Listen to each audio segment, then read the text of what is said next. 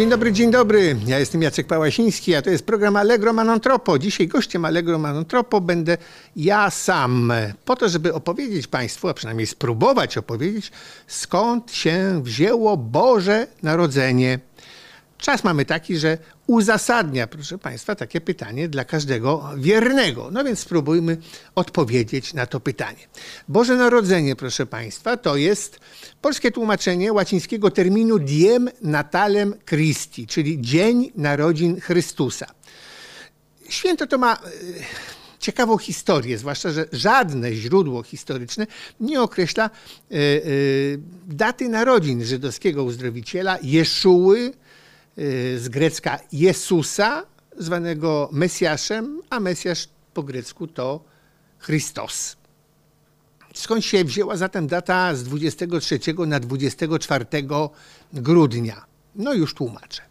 Święto Diem Natalem Christi, czyli Bożego Narodzenia, zastąpiło znane od wieków w Cesarstwie Rzymskim Saturnalia no, takie y, święto, które trwało początkowo jeden dzień, potem wiele dni.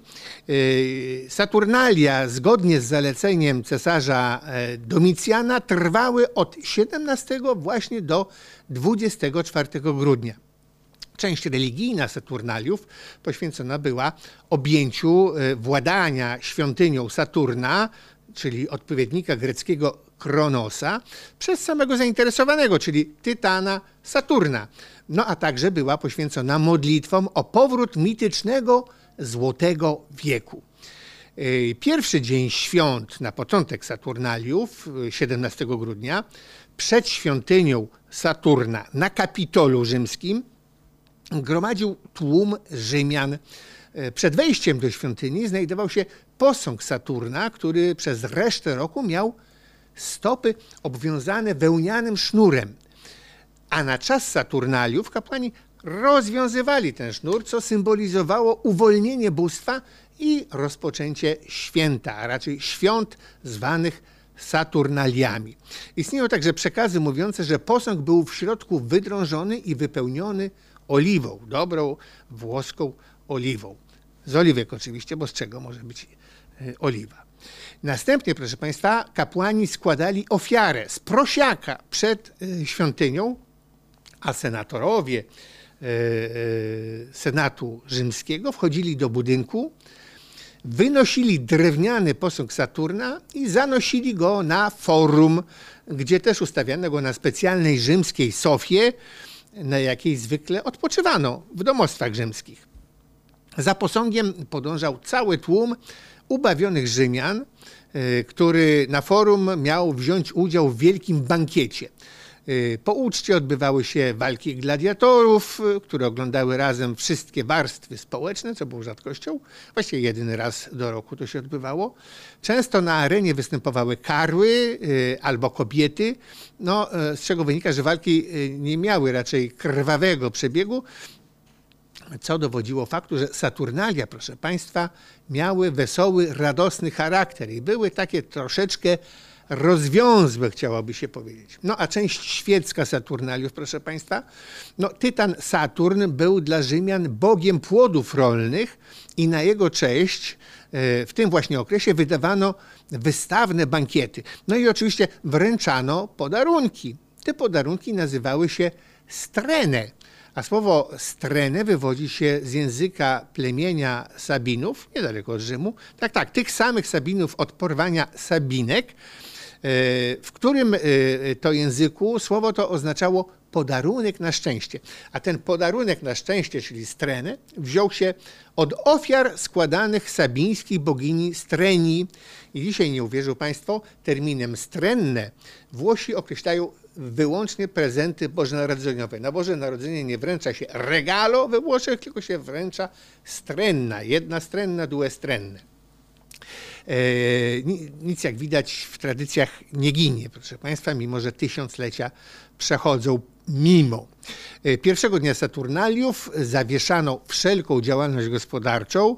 Święta były wolne od pracy, od jakichkolwiek obowiązków publicznych, a obywatele uwaga, rezygnowali ze swojego codziennego ubioru, jakby to powiedzieć, zawodowego ubioru, czyli smart elegant, jakbyśmy dzisiaj e, powiedzieli, przebierali się wszyscy w zwykłe tuniki. No i w tych tunikach wszyscy wyglądali dokładnie tak samo, a to oznaczało, że na czas świąt wszyscy byli równi. Niewolnicy, wyzwoleńcy i civis romanus, czyli pełnoprawni obywatele miasta Rzym, e, cesarstwa, stolicy Cesarstwa Rzymskiego. Ponadto wszyscy nosili czapki w kształcie stożka, zwane pilos, nie ma nic wspólnego z produktami z Lidla, e, które na co dzień nosili wyzwoleńcy na dowód, że są już ludźmi wolnymi. I to też jakby wszystkich e, ujednolicało, jeśli chodzi o warstwy społeczne, które na co dzień poza świętami Saturnaliów były niezwykle jasno określone e, i tam nie mogło być e, wątpliwości czy jakiegokolwiek przenikania się. Kulminacją Saturnaliów, proszę Państwa, był Diem Natalis Solis Invicti, czyli Dzień Narodzin niezwyciężonego słońca. No i chrześcijanie zastąpili rzymskie niezwyciężone słońce Chrystusem. Y, ta stricte pogańska tradycja Saturnaliów y, i Natalis Solis Invicti została przejęta przez wspólnoty chrześcijańskie z prostej przyczyny. Nikt nie miał pojęcia, kiedy urodził się Żyd o imieniu Jeszua, co było wariantem dawniej używanego imienia Jeoszua, E, grecka wersja tego imienia, jako się rzekło, brzmiała Jezus, polska, e, e, przez i krótkie, i S, Jezus, polska Jezus, jak Państwo wiedzą, angielska Jesus, e, włoska Jezu i tak dalej.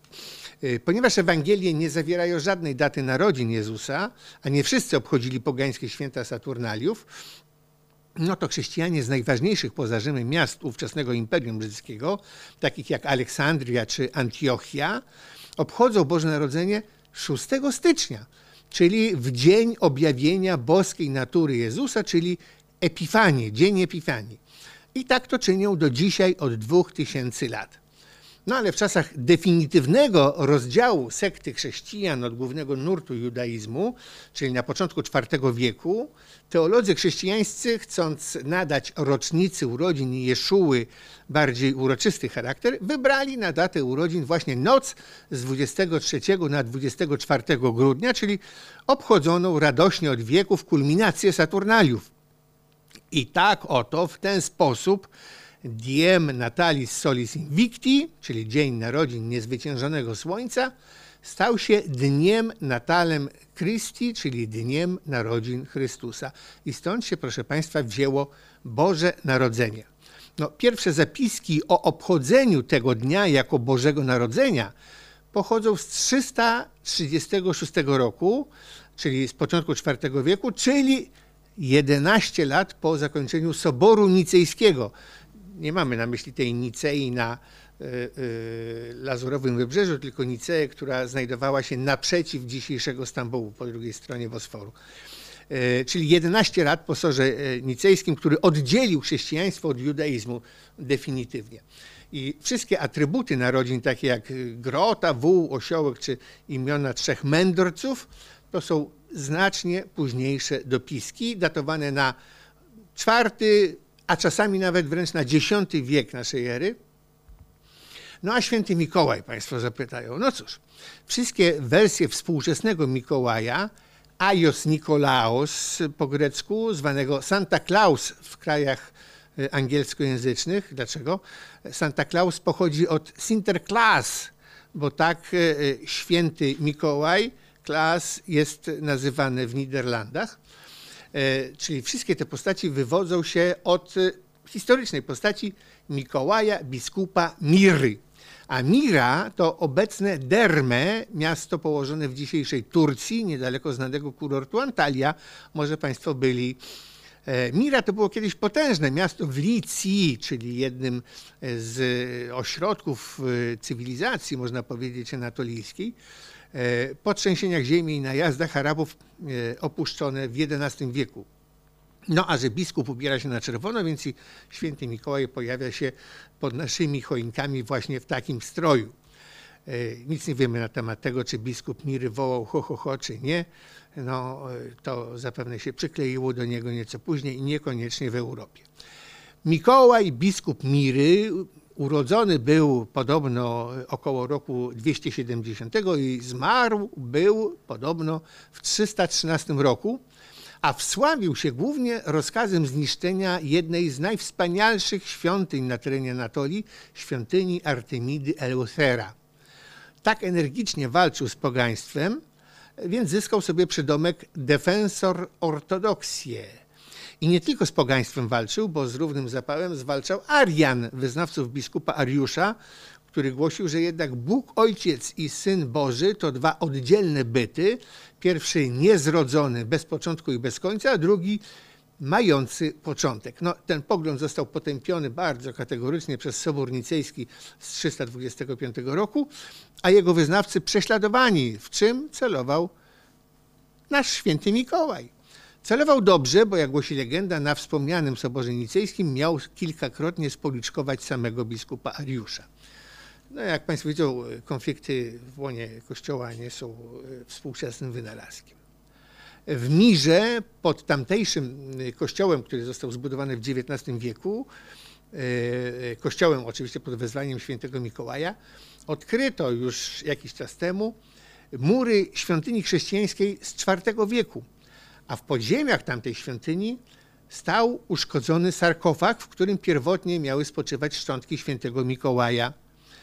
Spoczywały tam przez ponad 700 lat do roku 1087, kiedy to wyprawa marynarzy z włoskiego Bari dotarła do owej krypty, grobowiec rozbiła i zabrała kości świętego do specjalnie wybudowanej dlań bazyliki, będącej dziś celem licznych pielgrzymek w Bari, tych pielgrzymek e, w większości wiernych prawosławnych. No, również dlatego, że jak może Państwo wiedzą, e, święty Mikołaj jest oficjalnym patronem Rosji. No ale marynarze z Bari byli mm, bardzo nieuważni, zabrali tylko część kości, te większe. E, po pozostałe, te mniejsze, wyruszyła wyprawa marynarzy weneckich, która grobowiec oczyściła e, z pozostałych kostek. E, no i dziś można je podziwiać w kościele San Nicolo al Lido, czyli na tej wyspie Lido koło Wenecji, opodal pałacu festiwalowego, znanego właśnie z festiwali filmowych. Nie bardzo wiadomo, jakim cudem kość ramienna świętego Mikołaja z Miry trafiła do Rimini, ale jest tam do dzisiaj przedmiotem kultu. No i generalnie nie wiadomo, skąd tak wiele kości miał święty Mikołaj, zważywszy, że pojedyncze jego kości są nadal relikwiami e, w dziesiątkach kościołów Europy po prostu. W każdym razie, już we wczesnym średniowieczu Mikołaj z Miry stał się jednym z najpopularniejszych świętych. W samej Azji mniejszej poświęcono mu co najmniej 25 kościołów. No dobrze, proszę Państwa, no ale co z prezentami? Dlaczego ten nietolerancyjny, stosujący przemoc fizyczną biskup zaczął roznosić prezenty? Ano z powodu dwóch znacznie późniejszych legend. Pierwsza z nich opowiada o zubożałym ojcu, który nie mogąc zapewnić trzem córkom posagu, zamierzał zrobić z nich prostytutki. Dowiedziawszy się o tym, biskup Mikołaj miał zawinąć w derkę sporą ilość złota, wspiąć się na mur i wrzucić to złoto zawinięte w derkę do, e, przez okno do pokoju córek, no żeby miały posag i w ten sposób uchronić je od przykrego e, losu w Zamtuzie. A druga opowieść i legenda to jest taka, że biskup z Miry miał wskrzesić trzech małych chłopców, których zły rzeźnik poćwiartował i posypał solą, żeby sprzedać potem na zupę. I tak oto święty Mikołaj stał się prezentodawcą i opiekunem dzieci. No i wszystko by było, proszę Państwa, piękne, z tym, że, hmm, jakby to powiedzieć, święty Mikołaj, biskup Miry, nigdy nie istniał. Sama jego postać jest czystą e, legendą, e, nie ma żadnego historycznego dowodu na jego istnienie, ba, są dowody jego istnieniu przeczące i to dość stanowczo. Na tyle stanowczo, że Sobór Watykański II zarządził rewizję kultu świętych i w tym celu powołano Komisję Teologiczno-Historyczną, która na pierwszy ogień zakwestionowała istnienie Mikołaja z Miry, mówiąc, że po prostu go nigdy nie było. No i początkowo chciano świętego Mikołaja z kościoła katolickiego wysiedlić, no ale opór znacznej części hierarchii wiernych sprawił, że papież Paweł VI zdecydował się na rozwiązanie kompromisowe, czyli oficjalnie zniósł dzień wspomnienia świętego Mikołaja 6 grudnia, ale zezwolił na obchodzenie go jako tak zwanego wspomnienia dobrowolnego. I choć to jest oficjalny dokument soborowy, choć to jest oficjalny dokument Kościoła katolickiego, no to założę się, że nikogo z Państwa e, o nieistnieniu historycznego świętego Mikołaja nie poinformowano. E, Kościół wydaje się zapomniał o tym, że święty Mikołaj nigdy nie istniał, co jest o tyle e, zrozumiałe, że definitywne wymazanie świętego Mikołaja miałoby spore konsekwencje liturgiczne i nieobliczalne po prostu konsekwencje ekonomiczne. Proszę sobie wyobrazić, jak wyglądałby nasz świat, gdyby nie trzeba było robić bożonarodzeniowych prezentów. E, no to teraz o innym, nieodzownym atrybucie świątecznych uroczystości choince. No a choinka, proszę Państwa, jest wynalazek zupełnie, zupełnie współczesny. Zanim się rozpowszechniła w zamożniejszych domach e, całego świata chrześcijańskiego, zwłaszcza śródziemnomorskiego, czyli kolebki chrześcijaństwa, królowały szopki i to już od późnego antyku, czyli nawet y, w III-IV wieku już budowano szopki. Y, oparte są na 180 e, wersetach z Ewangelii Mateusza i Łukasza, opisujących narodziny i dzieciństwo Jezusa.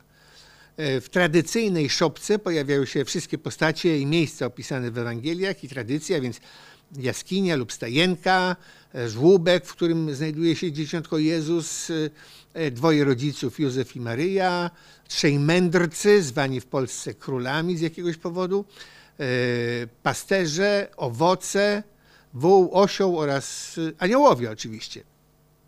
Figurka dziesiątka Jezus była zawsze umieszczana w żłobie o północy z 24 y, na 25 grudnia. Natomiast trzej mędrcy pojawiali się w adoracji Jezusa w dniu Epifanii, czyli objawienia pańskiego, czyli 6 stycznia. Szopki do dzisiaj pasjonują, proszę Państwa, głównie w krajach śródziemnomorskich. Y, y, tam choinek się nie uznaje albo jest to, jest to sporadyczne tylko w niektórych regionach. Natomiast szopki to rzeczywiście jest autentyczne dzieło sztuki, dzieła sztuki ogromne, wyrafinowane pełne szczegółów. Wiedza o doskonałych szopkach przekazywana jest z pokolenia na pokolenie i kiedy je przygotowuje na przykład moja włoska rodzina, no to ja oczom po prostu nie wierzę, z jaką maestrią, y, z całym otoczeniem obejmującym czasami pół miasta potrafią ją wyczarować z niczego. To, to, to, to rzeczywiście się w głowie nie mieści. Otaczany jest kultem radością, a dzieci, dzieci lgną chętniej do szopek, y, tak mi mówi doświadczenie, niż do choinek nawet, y, bo pod szopkami znajdują się również prezenty, tak jak i pod choinkami, ale na choinkę można popatrzeć jakiś czas, natomiast szopką można się pasjonować i dostrzegać nowe szczegóły przez y, właściwie cały okres trwania Bożego Narodzenia, świąt Bożego Narodzenia. Y, no ale na północy Europy, jako się rzekło i Państwo wiedzą to doskonale, szopka została wyparta przez choinki. Skąd się zatem wzięły choinki? No, Brytyjczycy uważają, że praprzodkiem choinki są zielone rośliny ozdobne, to jest ostrokrzew i bluszcz, y, którymi zwykli zdobić swoje mieszkania w grudniu w XV i XVI wieku. Oni tak uważają. Ale z kolei we Flandrii uważają, że prekursorem choinki był słup tradycyjnie stawiany przez wiernych przed kościołami i ozdabiany przez parafian taką girlandą właśnie e, z ostrokrzewu i z bluszczu. No, są też różne legendy. Jedna z nich mówi, że Marcin Luther wierzył, że sosny reprezentują dobroć Boga.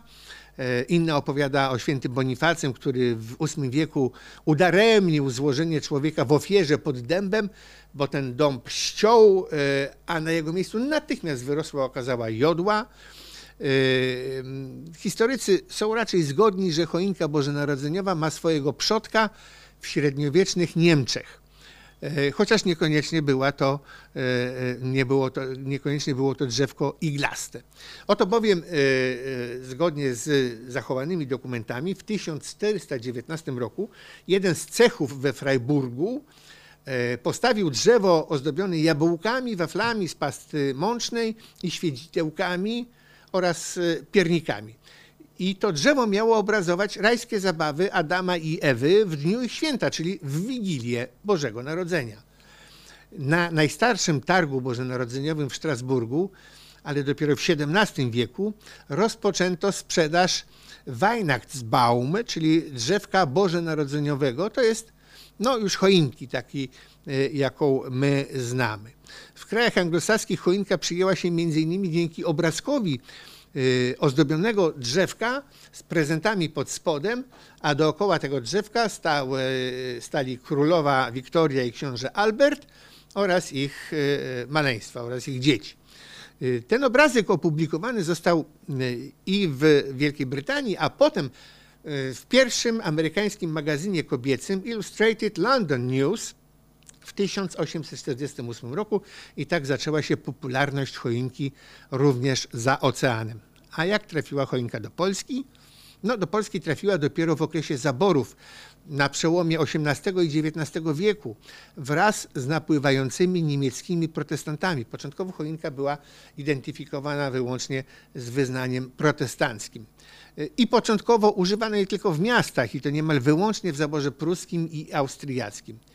A na wieś choinka trafiła dopiero pod koniec XIX wieku, a więc zupełnie niedawno, wraz z odrodzeniem ducha polskości e, i była połączeniem miejskiej tradycji protestanckiej ze starą polską tradycją ozdabiania e, izb, chaty kolorowymi snopkami zboża, czyli dyduchami. Tak jest, dyduchy. To była stara tradycja bożonarodzeniowa polska autentyczna albo też podłaźniczkami. Co to jest podłaźniczka? To są gałązki jodłowe e, ozdobione e, słomkami i różnymi wstążkami, które zwisały z powały, czyli z sufitu oraz e, też jemiołami które spełniały podobną rolę. Ale trzeba dodać, że w wielu kulturach drzewo jest uważane za symbol życia i odracania się, symbol czasu i e, symbol płodności także. W tradycji judaistycznej, z której chrześcijaństwo czerpie e, bardzo obszernie, jak Państwo wiedzą, miało szczególnie ważną pozycję, bo występowało jako rajskie drzewo poznania dobra i zła. Dostało się do tradycji chrześcijańskiej to głównie dzięki misteriom o Adamie i Ewie, czyli takim rodzaju przedstawień teatralnych y, odgrywanych przed kościołami w średniowieczu z okazji Bożego Narodzenia. Y, I to drzewo poznania dobra i zła teologowie chrześcijańscy zaczęli łączyć wręcz z drzewem z krzyża z Golgoty, który, jak głosi legenda, zbito z rejskiego drzewa życia. No w każdym razie tradycyjnymi zdobieniami choinkowymi były y, na początku ciastka, pierniczki w kształcie serc, orzechy, często zawijane w sreberka, e, oraz małe czerwone tak zwane rajskie jabłuszka. Do tego dodawano ślad chłopskich tradycji z Europy Północnej, czyli słomki, źdźbła traw, e, kolorowych czasami, czasami kłosy zbóż oraz wydmuszki. No i teraz zagadka. Zgadną Państwo, co, w co się e, tamte wydmuszki przekształciły Dzisiaj, za naszych czasów, e, dawniej e, wydmuszki zwisały z gałązek choinki, a co dzisiaj zwisa? E, osobne miejsce zajmowała na choince zawsze gwiazda betlejemska, umieszczana na szczycie choinki. I ona symbolizowała początkowo boską pomoc w powrotach do domu z dalekich podróży. A światełka? No cóż, oświetlenie choinki, proszę Państwa, broniło dostępu złym mocom, a także miało moc odwracania nieżyczliwych spojrzeń ludzi i rzucania uroków. No, e, jeśli chodzi o odwracanie nieżyczliwych spojrzeń ludzi, e, akurat w naszym kraju, to e, trzeba tych światełek rzeczywiście na choince całkiem sporo e, umieścić w dzisiejszych czasach. No, rajskie jabłka oczywiście symbolizowały biblijny e, owoc e, zakazany, na który skusiła się Ewa, a Jadam nie dał sobie dwa razy powtarzać. Z kolei orzechy zawinięte w sreberka miały nieść dobrobyt i siłę. No a osobną sprawą są papierowe łańcuchy, których nie powinno zabraknąć na choince. Dlaczego? Dlatego, że początkowo przypominały zwłaszcza za granicą, o zniewoleniu grzechem. No ale w Polsce w okresach rozbiorów te łańcuchy stały się symbolem okowów narzucanych przez okupantów. E, W niektórych regionach jednak do dziś uważa się, że łańcuchy wzmacniają więzi rodzinne. Na choince zawieszane e, bywały też dzwoneczki. Dzisiaj właściwie to już e, prawie tego nie ma, a te dzwoneczki były zwiastunami dobrej nowiny o narodzinach pańskich. No anioły to e, rzecz jasna kontynuacja larów, larów, czyli tych duchów zmarłych, które chroniły domostwa Rzymian. No a dzisiaj aniołki chronią domy mieszkańców Europy Środkowej i Północnej. Jemioła z kolei, proszę Państwa, przybyła do Polski z Anglii. Mogą się pod nią całować zakochani, a także ludzie, którzy są skłóceni, więc polecamy, proszę Państwa, jemiołę obficie w naszych domach na tegoroczne święta. I takich pocałunków, czy to pod jemiołą, czy nie pod jemiołą, wszystkim Państwu życzę wspaniałych, wesołych świąt Bożego Narodzenia.